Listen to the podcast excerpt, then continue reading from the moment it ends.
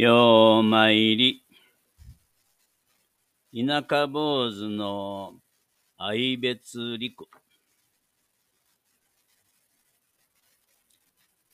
花見宴のあと夜桜私が再婚して2年後の春、寺の境内にある一本の桜の下で、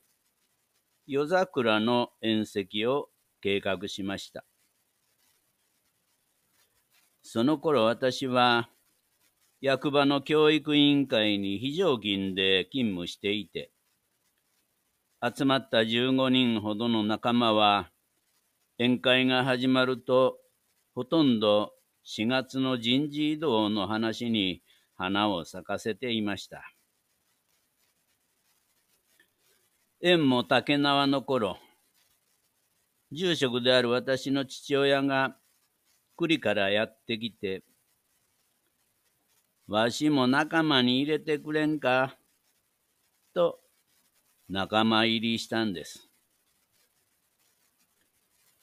父親は、役場勤めも長く、集まった中に当時の部下もいたこともあって、栗でじっとくすぶっていることに我慢できなかったんだろうと思いました。役場勤めの後半をほとんど保育所の園長として勤務していたものですから、みんなは園長先生、園長先生と親しみを込めて呼んでくれていました。父親が同席してからは話題は役場の昔話に変わっていきました。ああ、楽しいなあ。花見やなあ。と、久しぶりに役場の話をできたことがよほど嬉しかったのか。栗に入って飲もう。そう言って、栗で花見の二次会が始まったんです。いつも出かけるとき、帽子を欠かさなかった父親は、夜11時ごろを過ぎた頃、押し入れの中からたくさんの帽子を出してきて、この帽子の中から好きなもん持って帰ってくれ。と言いながら、帽子を広げ、友人たちはそれぞれ好みのものを一つずつ手にして、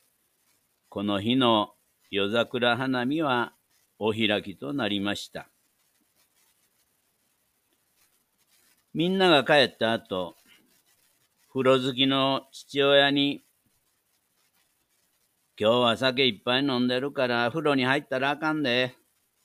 と言って、お寺から5分ぐらいのところにある私の委託へ帰りました。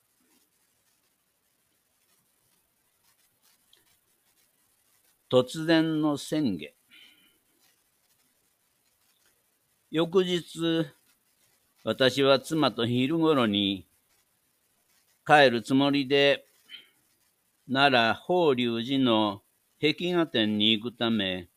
朝から出かけました。昼過ぎに家に帰り着くと、帰ったらすぐお寺に来るようにとの走り書きが自宅の玄関に置かれていました。寺に着くと、親戚の者が庭を履いていて、早く早く、と私をせかしました。行くと、栗の床の間には、白い布がかけられた、親父が寝かされていたんです。まさか。血の気が引くのを感じながら、母親に事情を聞くと、父親は昨日の夜には言われた通り風呂には入らず、朝10時ごろ朝風呂に入ったとか。ところが、1時間過ぎても出てこないので、母親が見に行ったら、湯船の中で息絶えてぐったりしていたというんです。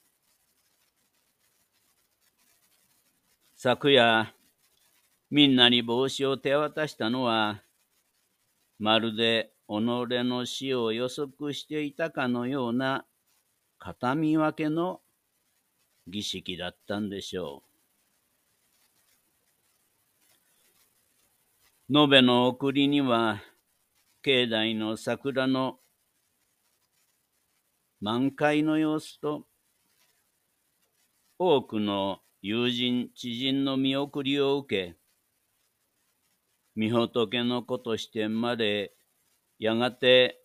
みほとけの懐に帰っていくというご栄華。アジの子が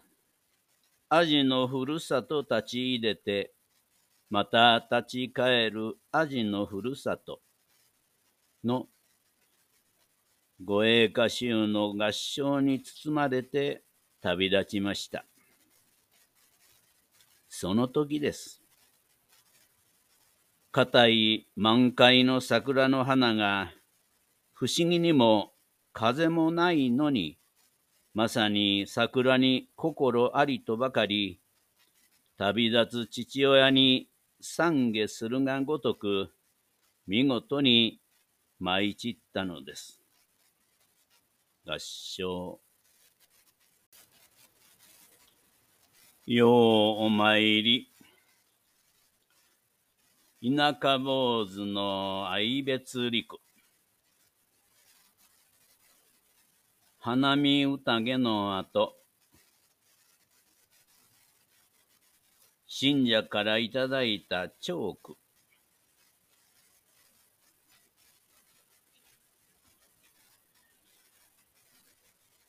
父親の葬儀の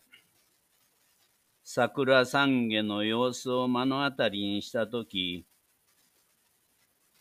この地方にゆえんのある西行法師の名句が忍ばれました。願わくば花のもとにて春死難、その如月の望月の頃。西行法師がこう読んだのは、死ぬときは春がいい。桜の花の咲く春がいい。そして、できるものなら、旧2月の満月の頃がいい。それは、お釈迦様が入滅されたのが、旧2月15日だから、その日に死にたいものだ、と考えていたというが、父親の死は4月7日で、翌8日はお釈迦様の誕生日、花祭りです。わしは明日、釈迦に生まれ変わるぞ、とのメッセージと、私は受け止めました。花見宴の突然の翌日の父の死は、刹那刹那を一生懸命生きろよ。今しかないぞ。と、命の儚さと、今を生きることの大切さを身をもって教えてくれたものと考えています。父親の葬儀に際し、句をたしなむ信者さんから次のような長句を献読いただきました。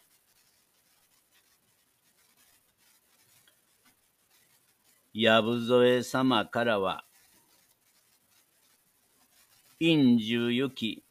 桜懺悔のただ中に、陰樹ゆき桜懺悔のただ中に、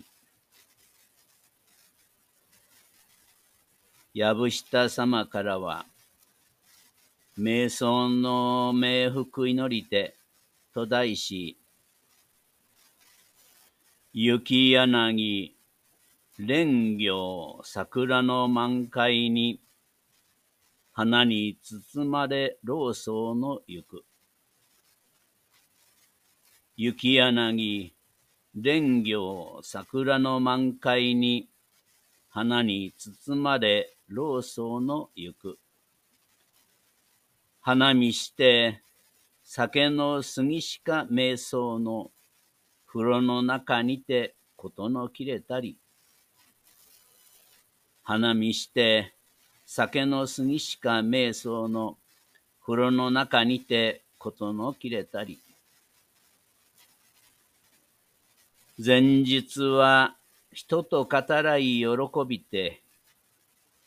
一夜明くれば、とわの旅立ち。前日は人と語らい喜びて、一夜明くればとわの旅立ち。合唱。父親が宣言して7年後、私の妻はパーキンソン病を発病しました。脳内のドーパミンというホルモンが減少し、運動や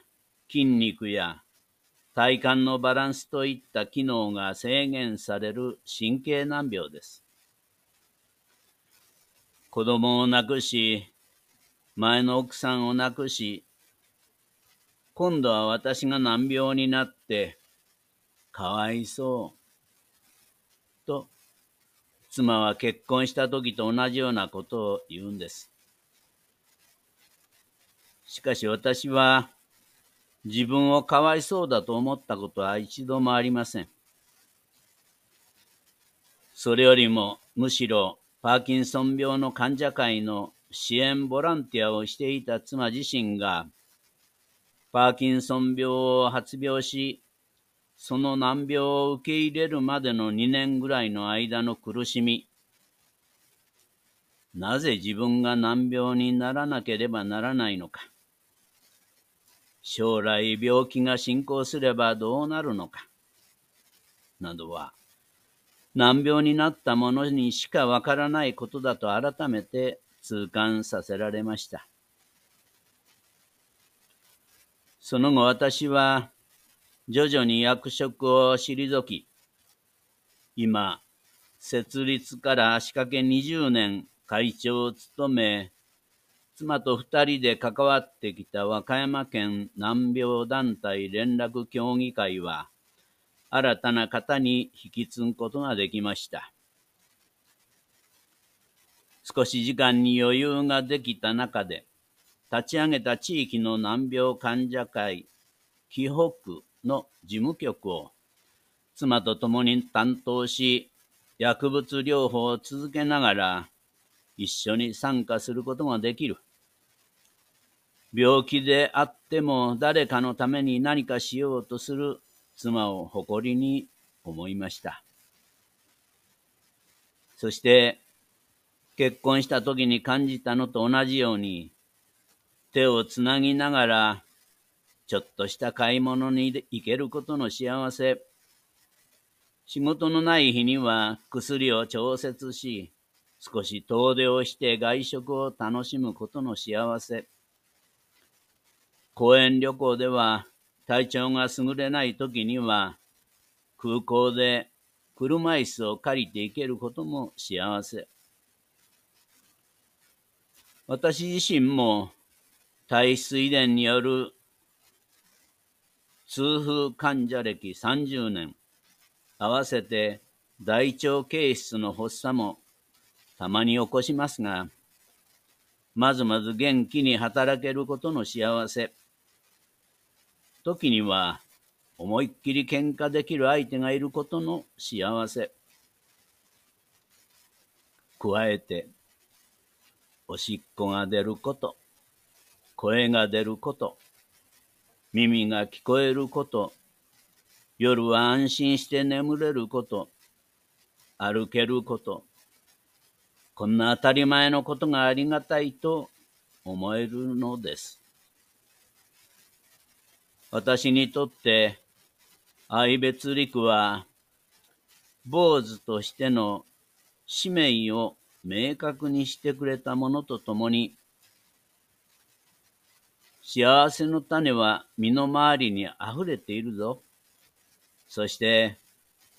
その種にはすべてありがたいというプライスカードが貼られているぞ、と教えてくれているように思います。合唱。